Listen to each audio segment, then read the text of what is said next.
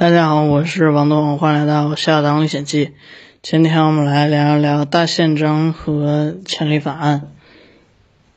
一二一五年，英国的国王和贵族产生了矛盾。国王那个时候在和法国打仗，想要征税，贵族不愿意，于是就起兵包围了国王。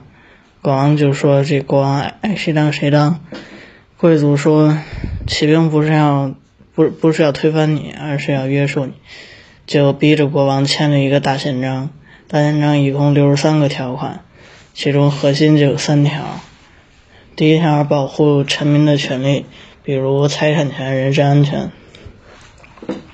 第二条约束国王的权利，呃，比如国王不能征税。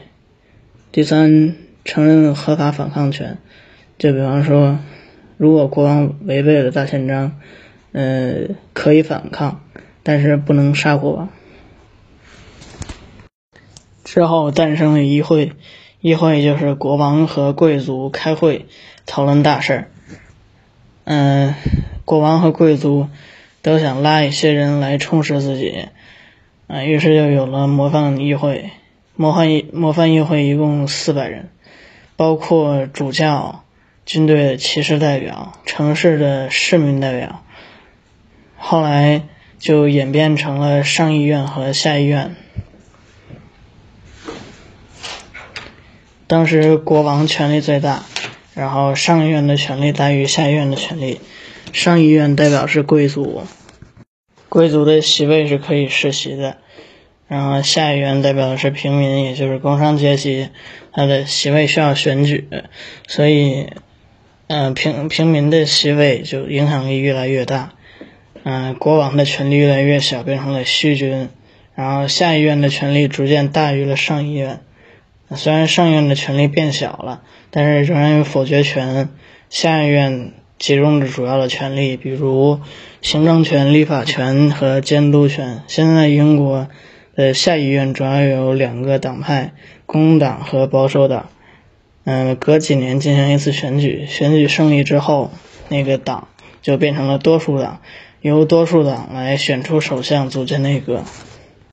美国的众议院和参议院就是模仿的英国的上议院、下议院，嗯，但是有所不同。众议院代表的是美国全国自然人，一共四百三十八个席位，是按照各州人口比例来分配的。嗯，众议院偏重经济、税收等民生问题，然后参议院。代表的是美国五十个州，一共一百个席位，也就是每个州两两个席位，偏重的是国家人事任命和外交关系等重大战略。四百多年后的一六四二年，英国爆发了资产阶级革命，起因是查理一世要打仗，所以要征税，嗯，议会不同意，嗯，查理一世就把反对他的议员抓起来。之后，英国爆发了内战，最后的结果是革命革命派战胜了保王派，嗯，然后把查理一世砍头了。查理一世也是唯一一个，呃，英国唯一一个被判刑的国王。之后，克伦威尔上位，嗯，当时的英国没有国王，克伦威尔自封为护护国公。实际上，的权力比国王还大。嗯，之后他有一个决定，议会不同意，结果克伦威尔直接把议会解散了。这就是屠龙屠龙者变成了恶龙。嗯，但是由于克伦威尔有军功，所以大家都忍了。克伦威尔死之后，革命派又把这之前逃亡的查理二世。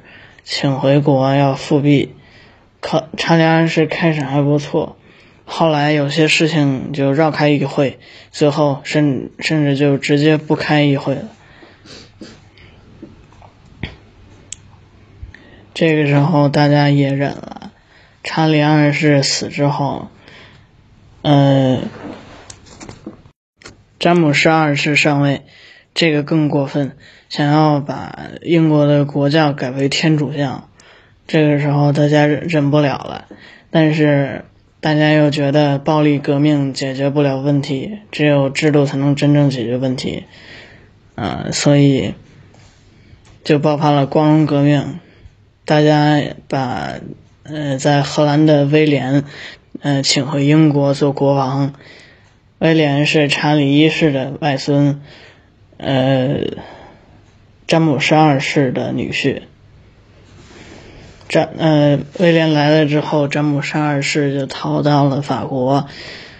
呃，同时，詹姆士呃，同时威廉签下了权利法案。这个权利法案一共有十三条，核心只有两条。呃，一条是国王不能随意凭证，呃，随意干政，国王不能随意干政。第二条，议会有权进行治理。啊，这第一条就把国王的兵权、财政权、行政权给取消了，这就是英国的君主立宪制。之后，国王就变成了虚君，呃，议会变成了国家最高主权的代表。后来，英国通过了一些更具体的法律，比如兵变法。呃，规定国王征召一支军队，最多维持半年，过后就解散，否则议会不给拨款。